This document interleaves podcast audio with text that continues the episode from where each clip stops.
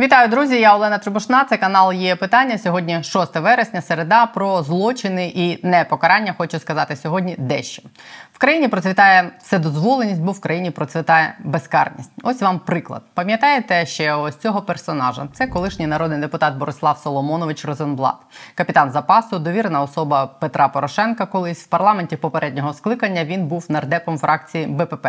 До того моменту, поки детективи набу не піймали Розенблата на тому, що він вимагав хабар за розв'язання питань щодо розробки бурштину в українському поліссі. При цьому Розенблат був співавтором проекту закону про видобування і реалізацію бурштину. Розенблата та його колегу по парламенту Максима Полякова обвинувачували в тому, що вони за два роки отримали близько 300 тисяч доларів за лобіювання законопроєктів по видобутку бурштину для іноземної компанії, а також за вплив на чиновників для сприяння в отриманні дозволів на видобуток. Це була гучна справа. Набу показувало відео розробки Розенблата прямо в раді. Розенблата вигнали з фракції, гучно зняли недоторканність. Це було 6 років тому. Справа не рухалась. Строки в ній майже збігли. Розенблат і Поляков відбулись переляком і публічним приниженням. І те і інше за 6 років у них пройшло. Пройшло, ви не уявляєте наскільки цього тижня. Журналісти проекту Бігусінфо показали репортаж про те, як Міністерство оборони, де нарешті зрозуміли важливість безпілотників на полі бою, і уряд виділив на розвиток галузі 40 мільярдів гривень. Підписало з родиною екснардепа Розенблата контракт на 800 мільйонів гривень на виробництво 55 безпілотників. Ой-ой-ой. Ну, ну, ну, давай, давай, давай, давай, давай, родимый. Ну, Я уже не верю в это. Ну, я тоже не верю в это. Напрямую мне говорил, что туда входит вот эти 30% отката с оборота. И что тут война? Покажите мне хоть что-то. Назор пропустил. Да.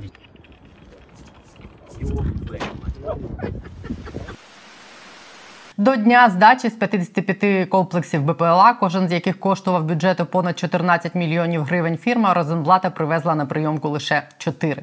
Два з них не змогли злетіти. В одного полетіла камера, ще один врізався носом у землю. У нього тріснув ніс і відпали крила. При цьому на продемонстрованому відео, як ви чули, звучать слова партнера Розенблата, що в контракт з Міноборони закладено 30% відкату. В результаті нема безпілотників, нема 800 мільйонів.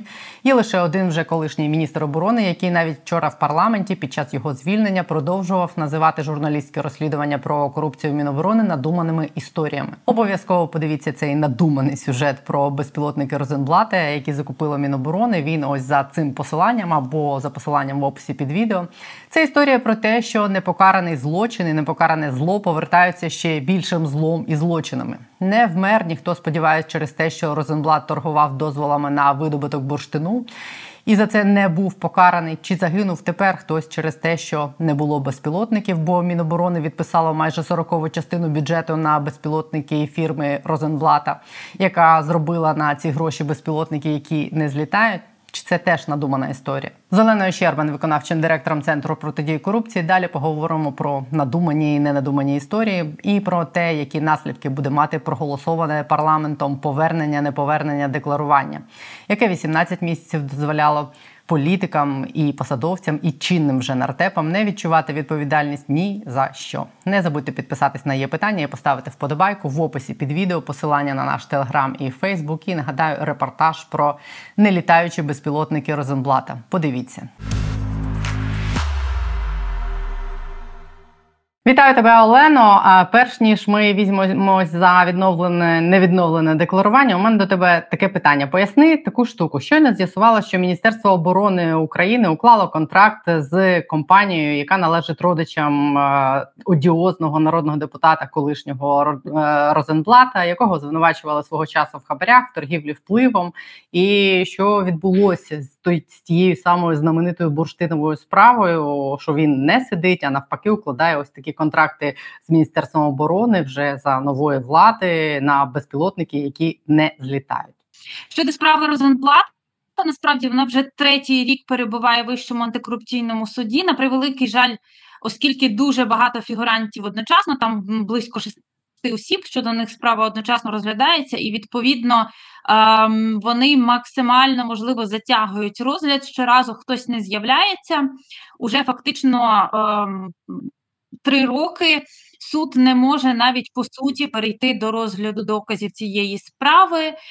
Одна з фігуранток цієї справи за цей час розгляду вже встигла навіть там народити дитину. Так і спочатку вона не з'являлася суди через те, що була вагітна, пізніше через те, що була в декретній відпустці. Тому проблема дійсно дуже довгого розгляду, штучного затягування цих справ, але змушена сказати, що і частково є затягування і такий абсолютно не е, ефективний режим роботи Вищого антикорупційного суду в цій справі, так тому що судді е, досить довгі роблять проміжки між цими запрошеннями, судовими засіданнями, тому і е, з іншого боку судді не мають ефективних інструментів, щоб там змушувати їх ходити. Так на них сьогодні не можна фактично коли не з'являється адвокат або один раз, другий раз, тобто не можна застосувати якісь а, серйозні заходи впливу і а, міняти адвоката за ініціативою суду і так далі. Тому тому так відбувається.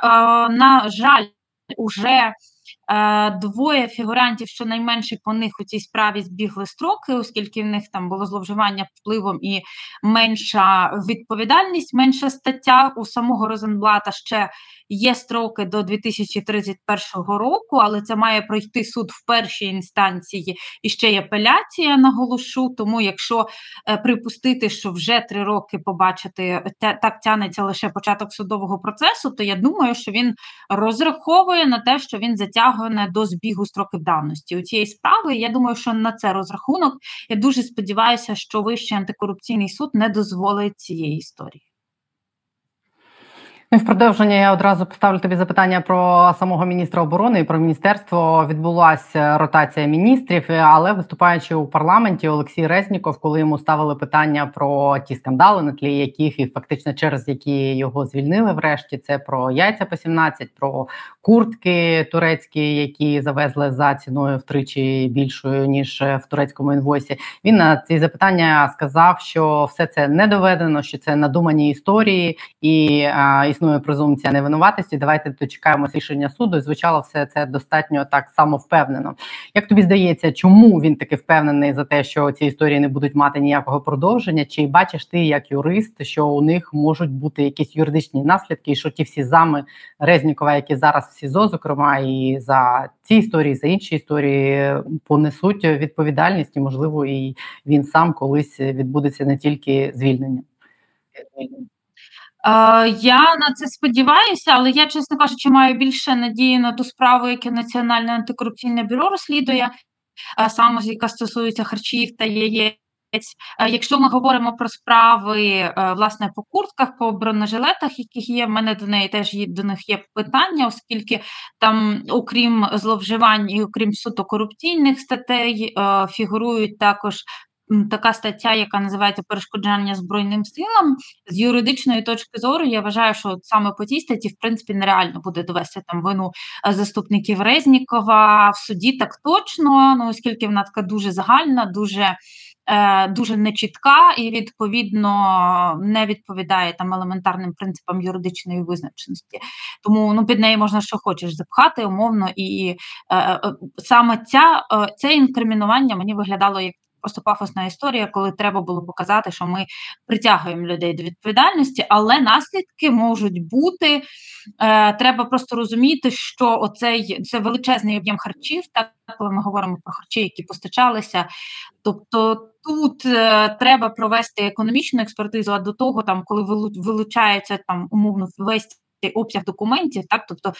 Ну, треба розуміти, що, наприклад, там, якісь умовні поставки хліба за якийсь умовний місяць, це вже ну, кілька мішків документів. Так, тобто, звісно, що потрібен час навіть там і експертам, спеціалістам, аналітикам, щоб це все опрацювати і зрозуміти, е, звести докупи і описати в подальшому. Так, тільки тільки ця складова веде до власне якихось результатів, але ну це розслідування активне в НАБУ, воно триває, воно на превеликий жаль, через ту ж експертизу, через недоліки в системі експертиз, які є в в країні, воно не може так швидко рухатися, як нам би хотілося, але я очікую там на результати. Е, мені теж, до речі, в Національному антикорупційному бюро в САП казали, що там складність полягає в тому, що треба було отримати усі ці документи на всі ці продукти, які були за більш ніж рік вторгнення поставлені різним частинам, все це проаналізувати і власне визначити е, той розмір збитків, які ймовірно були завдані через ці завищені ціни, і в цьому полягає те, що це так довго все триває. У мене до тебе таке запитання: а у вас центр протидії корупції як е, одну з організацій, яка найбільше критикувала Резнікова, а зараз е, яке у вас ставлення до того, що на його посаду можуть призначити Рустема Умерова? З точки зору того, чи як це вплине на рівень корупції в міністерстві оборони? Е, я думаю, що Зміна міністра це в будь-якому разі шанс на зміни, і власне е, те, як поводив себе Резніков, це там категоричний приклад того, що робити не потрібно. Тому е, я думаю, що зміна міністра сама по собі це дуже такий непоганий сигнал, і в силу того е, тих публічних фактів, які існують, тих проблем вони вже всі зафіксовані, і новому міністру залишається лише прийти і їх вирішувати. І саме за тим, як ці проблеми будуть вирішуватися, ми власне і будемо оцінювати його ефективність. Е, давай тепер про декларування. Врешті е, можеш пояснити зрозумілою простою мовою, що в парламенті наголосували, окрім того, що вони ще на рік закрили декларації від нас. Як в принципі, чому вони кажуть, що декларування відновлене? Гетьманцев написав про це пафосний пост, де йому в коментарях вже наваляли, звичайно. Але ти поясни, що врешті-решт вони відновили, а що вони не зробили, і чи в такій формі це сприймуть е, такі інституції, як ЄС і МВФ, і чи не заветує це президент? Е, насправді треба розуміти, дійсно законопроект дуже складний. Більше того, їх два. Тобто голосувався не лише один законопроект. Основний законопроект, який вимагали міжнародні партнери, він стосується якраз відновлення обов'язку декларування. Крім відновлення обов'язку декларування, він встановлює певні особливості там для військових. Військові за загальним правилам не декларуються, і так декларуватись мали лише посадовці військові, тобто якісь матеріально відповідальні керівники. Їх звільняють від обов'язку декларуватись, крім воєнкомів, ВЛК, закупівельників військових. Всі решта подадуться після війни, умовно. Щодо інших проблем, закритість реєстру насправді це ну, у нас найбільших проблем, тому що ми розуміємо і знаємо, що ключовою причиною підставою притягнення до відповідальності за брехню в декларації за незаконне збагачення зазвичай були все таки журналістські розслідування, і їх вдавалося робити і продукувати ці справи і притягувати недоброчесних чиновників якраз завдяки відкритості і завдяки доступу до інформації.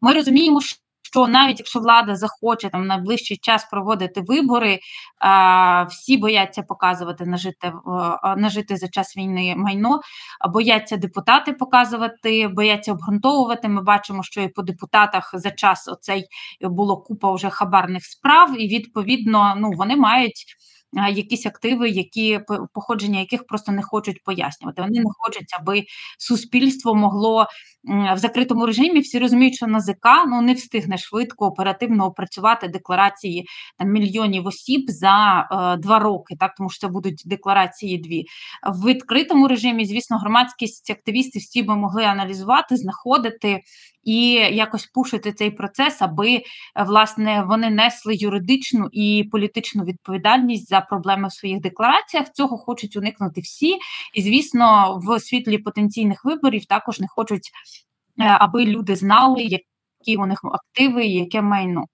Інші шкідливі правки, е, ну, перше і ключове, на чому я б хотіла наголосити, наголосити, це інший законопроект, який також без опосередковано стосується декларування адміністративної відповідальності. Туди вчора напхали просто купу о, надшкідливих правок, які дозволяли уникнути взагалі відповідальності, в тому числі в певному розумінні навіть кримінальної відповідальності, деякі скасували сьогодні, але залишилась одна правка шкідлива, надзвичайно, яка говорить про те, що якщо ти набрехав декларації на адміністративну відповідальність, а це до мільйона триста гривень, то ти платиш штраф і ти вільний. Так?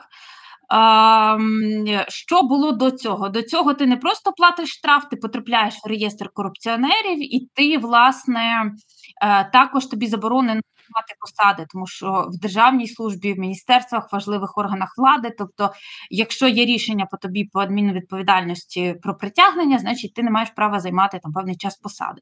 Але оскільки вони сформулювали правку так, що особа не вважається притягнутою, якщо сплатила штраф, відповідно, я впевнена, що почнуться там баталії і таких осіб, яких притягали от на мільйон гривень, ти набрехав, але ти далі зможеш тепер займати посаду.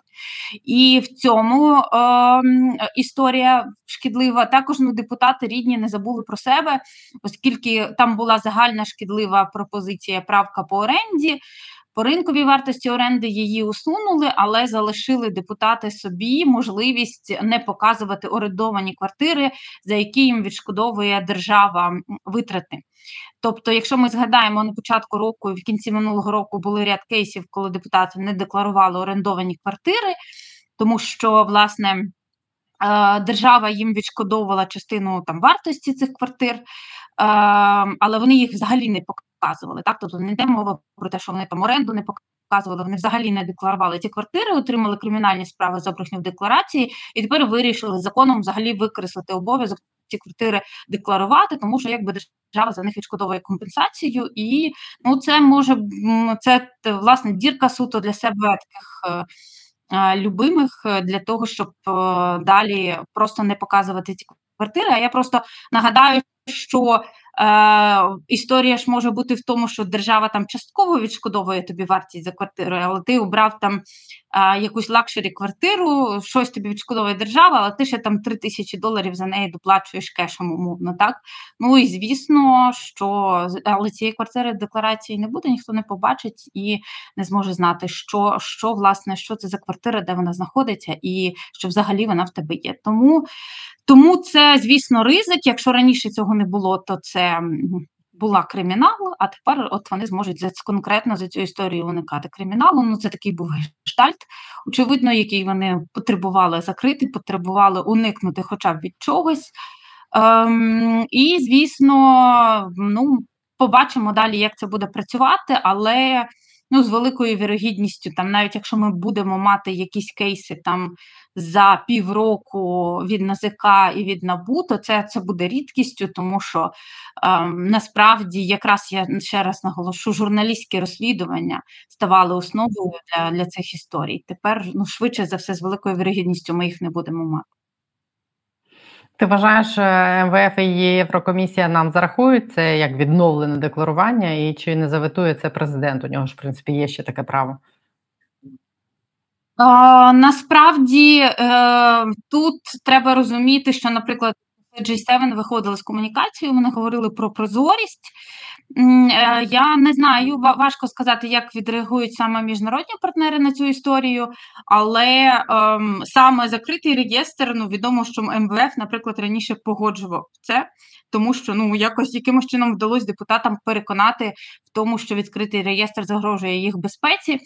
Але е, якщо ми говоримо от про інші шкідливі правки, про ці правки по адмінвідповідальності, то там я думаю, вони точно е, стануть перешкодою, точно будуть міжнародні партнери вимагати їх е, власне якось витувати президенту. Це окремий законопроект, тому це легше.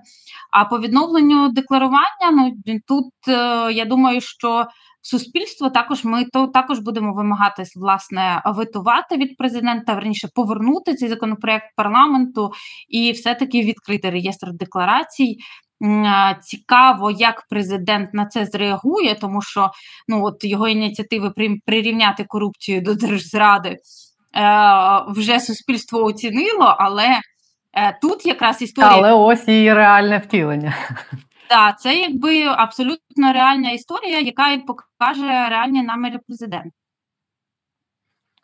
І ще одну хочу тебе попросити історію прокоментувати. Це арешт Коломойського. Багато хто з того, що я чую від людей, їх відгуки, їх думки про це, вони вважають, що це щось, е, ну їх вчергове намагаються намахати, і це якийсь черговий спектакль або відведення уваги від реальних проблем, імітація боротьби з корупцією, або взагалі спроба відмазати Коломойського від відповідальності від справи набу руками СБУ.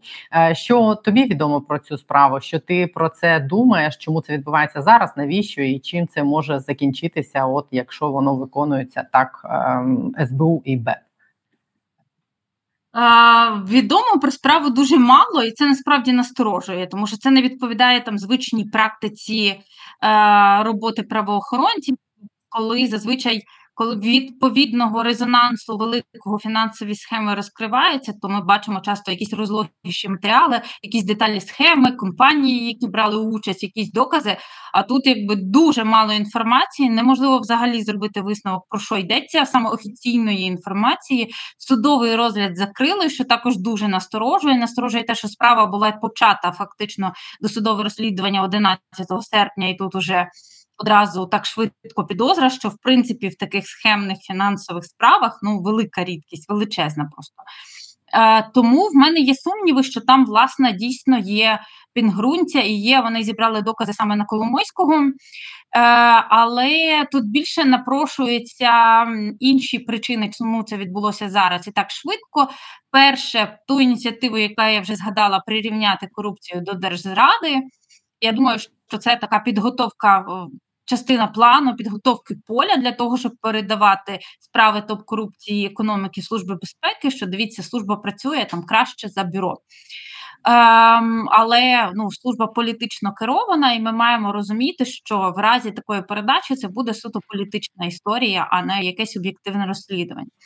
Друга проблема, про яку писали журналісти, зокрема, писав Юрій Бутусов, що за його інформацією Національне антикорупційне бюро готувало підозру Коломойському, і якщо це дійсно відповідає дійсності і Служба безпеки з БЕП з Офісом генпрокурора вирішили перехопити Коломойського в набу, то власне ем, це великий ризик і велика проблема, тому що. Очевидно, так правоохоронці намагаються зберегти над Коломойським контроль. Очевидно, він Е, носій е, серйозний носій взагалі інформації про всіх і про все у владі. Він точно знає, кому він платив хабарі. Він точно знає, там як він уникав роками відповідальності, з ким він домовлявся і так далі. Тому е, я думаю, що тут, ем, якщо набу дійсно готувало йому підозру, то тут. Е, спрацював такий інстинкт самозбереження з боку влади, заховати Коломойського у себе і тримати його під контролем, аби там НАБУ і САП не могли до нього добратися, тому що він прибуває ну там всі за служби безпеки, швидше за все. Е, і ем, ну і власне контролювати оцю історію, контролювати цю інформацію. Більше того, виглядає це може бути вигідно і самому Коломойському, тому що він поки не вніс заставу, так, хоча застава ну, теоретично абсолютно посильна йому, так.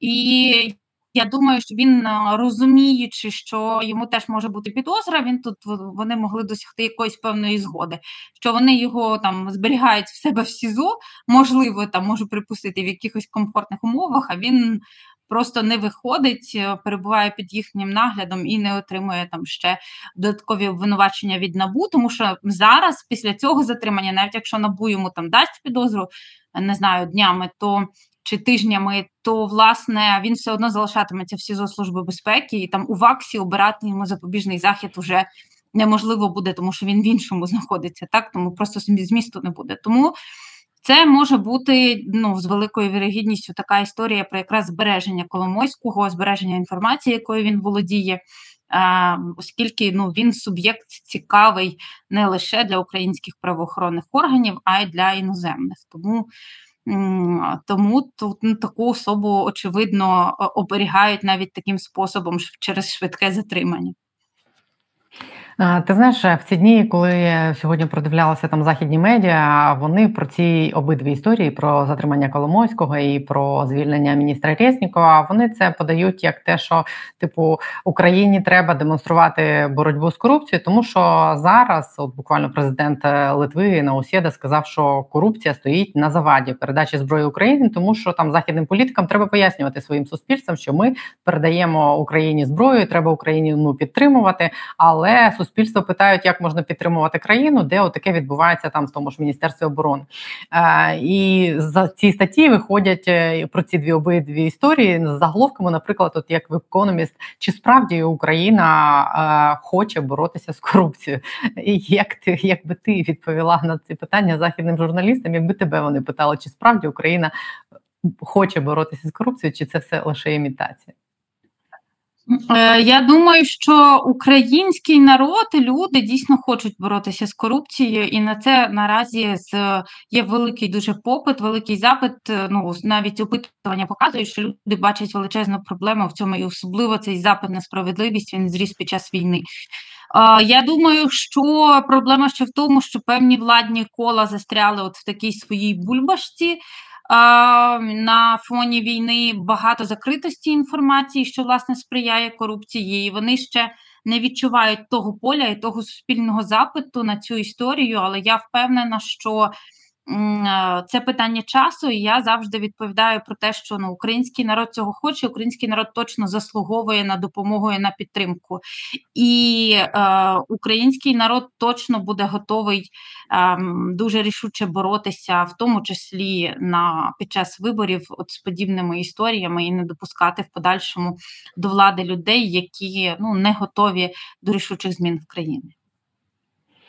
Згодно з тобою, думаю, треба буде оприлюднити десь і вам чи нам список народних депутатів, які е, ще на рік відтермінували повернення декларування, щоб це було теж маркером на наступні вибори. Обов'язково. Я більше скажу час війни вже багато таких речей а, відбулося, які треба фіксувати по прізвищам. І я більше того скажу, депутати дуже цього бояться насправді, аби це фіксувалося за прізвищами, тому що а, сьогодні там засідання парламенту закриті, закриті навіть комітети, які вони проводять в зумі. Вони обговорюють публічні речі, зміни до важливих законів, але ну закривають свої комітети, не хочуть, щоб ми чули а, цю дискусію, дискусію, яка насправді часто виглядає принизливою для українського народу. І це ну наступний крок, який має зробити український парламент, це власне відкрити свої засідання, тому що ну всі в телеграм-каналах пишуть, що відбувається в раді прямо зараз, але трансляції немає. Питання тоді ну це абсолютно не пояснюється безпекою. Так тим більше це не пояснюється безпекою. Закриті комітети в зумі, на які власне нікого не пускають. І е, але де обговорюють там питання можливо нашого розвитку наступні кілька років. Тому це точно перше, що треба повертати, і повертати разом з тим політичну відповідальність за свої рішення. Згодна з тобою, Олена Щерпан була на є питання. Центр протидії корупції. Дякую тобі за розмову за те, що ви робите. Дякую.